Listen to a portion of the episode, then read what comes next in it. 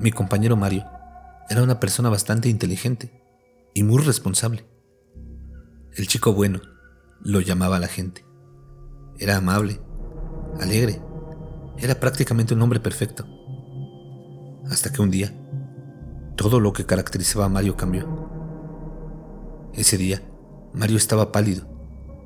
Empezaba a cargar con unas ojeras bastante oscuras debajo de sus ojos y el cabello no lo tenía arreglado como de costumbre.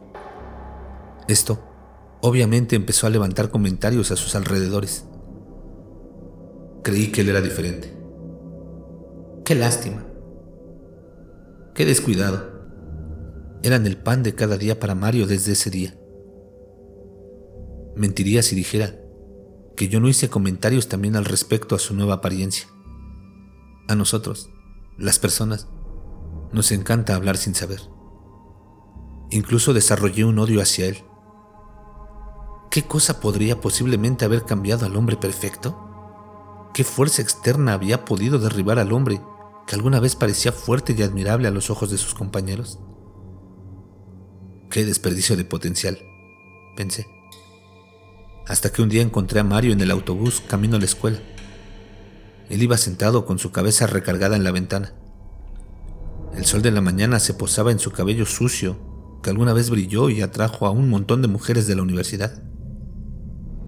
Sus ojos estaban decaídos, como ya era costumbre. Qué desperdicio de potencial. Ese día decidí enfrentarlo.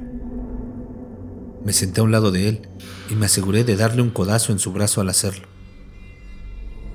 Enseguida me disculpé con una sonrisa. Ah, perdón, no fue intencional. Quería hacerlo enojar, así que volteé para ver su expresión. Y lo que vi no fue enojo o disgusto. Lo que vi en sus ojos fue terror. ¿Qué mierda te pasa? Pregunté a un enojado, aunque también algo asustado de lo que me fuera a responder. Él volteó a verme como si recién estuviera notando mi presencia, como si el codazo que le di al principio no hubiera sido suficiente como para notar que alguien se había sentado a su lado. Él volteó sus ojos al frente y comenzó a hablar. ¿Alguna vez has tenido pesadillas largas? Estaba enojado, pero a la vez quería ver a dónde quería llegar. Quería conocer sus motivos para cargar con una mirada tan horrible todos los días, así que decidí seguirle el juego. ¿Que acaso no todas las pesadillas son largas? Es por eso que son pesadillas, ¿no? Dije queriéndome hacer el listo. Si fueran cortas, entonces nadie tendría pesadillas, solo pequeños sustos durante la noche. Él me miró y dijo, ¿eres consciente del tiempo que pasas en tus sueños? Eso me dejó pensando. No pude llegar a una respuesta rápida. Entonces él decidió seguir por su cuenta. Estoy seguro de que los sueños están fuera del rango del tiempo normal, dijo Mario, quien ya había despegado su cabeza de la ventana. ¿Qué quieres decir? Dije con curiosidad. Mi enojo se había disipado casi por completo. Hace dos semanas tuve un sueño muy largo. Se sintió como si hubiesen pasado horas dentro de él. Estaba en una casa muy grande, yo solo y alguien tocaba la puerta. Sentí miedo, pues cada hora que pasaba, quienquiera que estuviese afuera, tocaba más y más fuerte. Tenía miedo de que la derribara. Volteó a verme y creo que notó que estaba interesado en saber más, así que siguió con su historia. Al día siguiente, me aseguré de dormirme con un reloj en la muñeca, para ver si así, como llevo mi ropa a los sueños, también podría llevar algún objeto y medir el tiempo. Sorprendentemente es posible, decía Mario con su voz ronca. Pero algo cambió esta vez. Esta vez nadie tocaba la puerta. Tocaban la ventana de la gigantesca sala. Alguien desde afuera la golpeaba y golpeaba. Y yo solo rezaba porque el sueño acabara. ¿Acabó? Dije rompiendo la pausa que Mario había hecho. Lo hizo, dijo Mario. Acabó después de diez horas en el sueño. ¿Diez horas? Dije sorprendido. ¿Entiendes lo que pasó? Dormí siete horas. Sin embargo, mi reloj en el sueño marcó diez horas, me dijo con sus ojos muertos. Al siguiente día fue peor. El sueño duró 26 horas enteras. Sin embargo, solo dormí cuatro. Cada noche que duermo aumentan las horas. Ya empezaba yo a intuir de dónde venían esas ojeras. Tenía bastantes preguntas, pero había una que era mucho más importante que las otras, y yo lo sabía. ¿Cuántas horas soñaste anoche? Pregunté con miedo de la respuesta. Anoche dormí 40 minutos. Soñé seis meses, dijo Mario mientras salían lágrimas de sus ojos. No sabía qué decir. No podía ser un juego. Alguien tan inteligente... ¿Podría Mario tener algún problema mental? ¿Alguna enfermedad? ¿Has tratado de conseguir ayuda? Pregunté. Sí. Ningún psicólogo o doctor ha podido decirme qué es lo que tengo. Incluso me llegaron a decir que tengo una gran imaginación y me recomendaron escribir mis sueños. Dijo aún llorando. Hay algo más que me aterra. Con miedo le dije que me contara. No creía poder ofrecerle ayuda, pero necesitaba saber. Lo que sea que haya estado tocando la puerta y ventana, entró a la casa ya hace tiempo, dijo asustado. Estuve jugando escondidas con esa cosa por seis meses. Mi cuerpo no aguanta más. Si sigo soñando, me quedaré atrapado por la eternidad en mi sueño con esa cosa. Él lloraba. La gente del autobús nos volteaba a ver y escuchaba susurros de los asientos de adelante.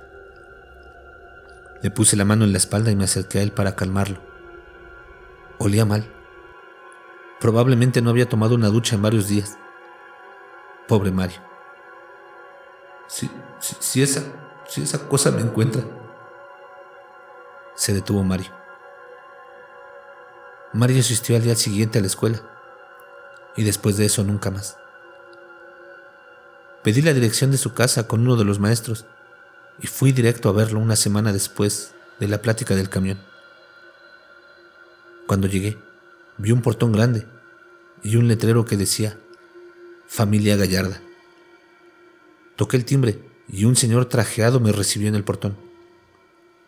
¿En qué le puedo ayudar, caballero? dijo el hombre. ¿Mario está en casa? Dije sorprendido. Sabía que a la familia de Mario le iba bien económicamente, pero... Pero eso fue sorprendente. A la vez un desperdicio. Me temo que el señor Gallarda ha sido reubicado en un hospital del centro de la ciudad. ¿Es usted amigo de él? Maldición, Mario. Fui programado para hacerle una visita en un hospital muy caro y después de esperar unas horas, por fin me dejaron entrar a verlo. Ahí estaba él, recostado, viendo por la ventana, con ojos aún más muertos y decaídos que antes, y con su mano vendada. ¿Mario? Él volvió a verme confundido. Mario, ¿cómo has estado? ¿Has podido tratar tus sueños? ¿Quién eres? me preguntó Mario. No lo entendí al principio. Pensé que tal vez Mario se había olvidado de mí y había ignorado nuestra conversación en el autobús, así como no le había importado todos los comentarios que nuestros compañeros de clase le hacían. Pero poco después descubrí la razón de sus preguntas. Mario, ¿puedo preguntar, si no te molesta, cuánto duran tus sueños? Mi último sueño fue de 20 años dijo él tranquilo. Mario había vivido más años en sus sueños que en la realidad para este punto. En esa sala del hospital, yo estaba hablando con alguien con una edad mental de aproximadamente 40 años en el cuerpo de un joven de 19. No podía quitar mi cara de sorprendido, mientras mi mirada se perdía en su mano izquierda vendada. Él notó que veía su mano vendada y dijo, ¿Esto? Ah, sí, no te preocupes. No duele ni un poco. Aquí en el mundo de los sueños nada duele, dijo Mario sonriendo. Mario, esto no es un sueño. Fue lo único que pudo salir de mi boca. Te equivocas. Si no estuviera soñando, ¿podría hacer esto? Mario tomó su otra mano y empezó a romperse los dedos uno por uno. Gritaba y lloraba mientras lo hacía. Mario, detente. Dije mientras lo intentaba detener, pero no podía. Él se seguía rompiendo los dedos. Llamé rápido a una enfermera y tuvieron que llevarse a Mario fuera de ahí. Cuando sacaron a Mario en una camilla, él volvió a verme y me sonrió mientras se alejaba del cuarto. Fue el mayor susto de mi vida. No volví a ver a Mario nunca más. No fue hasta un año después que encontré a la madre de Mario en la escuela. Ella iba saliendo del directorio, así que decidí armarme de valor e ir a preguntar a ella sobre Mario. La señora fue muy amable al verme. Dije que era un amigo de él, aunque no era del todo cierto, pero decidí hacerlo para que así su madre se sintiera feliz. Mario había fallecido. Murió durmiendo, como era de esperarse dijo su madre que había llegado a soñar hasta 847 años. Su cuerpo incluso había cambiado un poco. Su cara se veía diferente. Mario ya no era una persona y ya no pertenecía al mundo de la gente despierta. La señora Gallarda me invitó a casa de Mario a dar una oración por él. Y ahí me dejó darle un vistazo a la libreta de sueños de Mario. Era extremadamente resumido y cada sueño se alargaba cada vez más y más, hasta que llegué a la última página. Su último sueño fue escrito en tan solo diez palabras. Me cansé de jugar escondidas. Hoy pediré ser quien busca. Mario no despertó después de eso.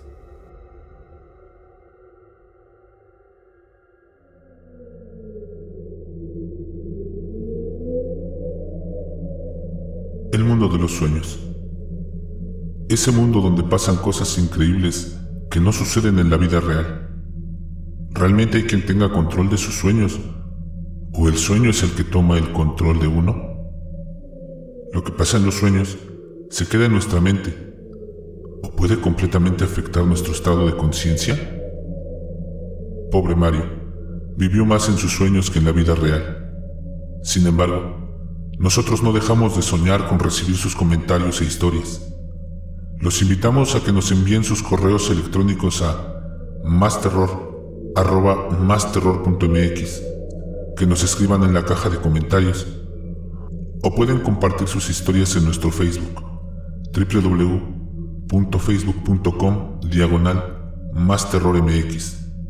Síganos en Instagram arroba masterrormx. También los invitamos a que se suscriban a nuestro canal, le den like a la narración y compartan, para que podamos generar más contenido. Nos escuchamos en la siguiente y recuerden, no tengan miedo de eso que no pueden ver, pero está ahí, detrás de ustedes.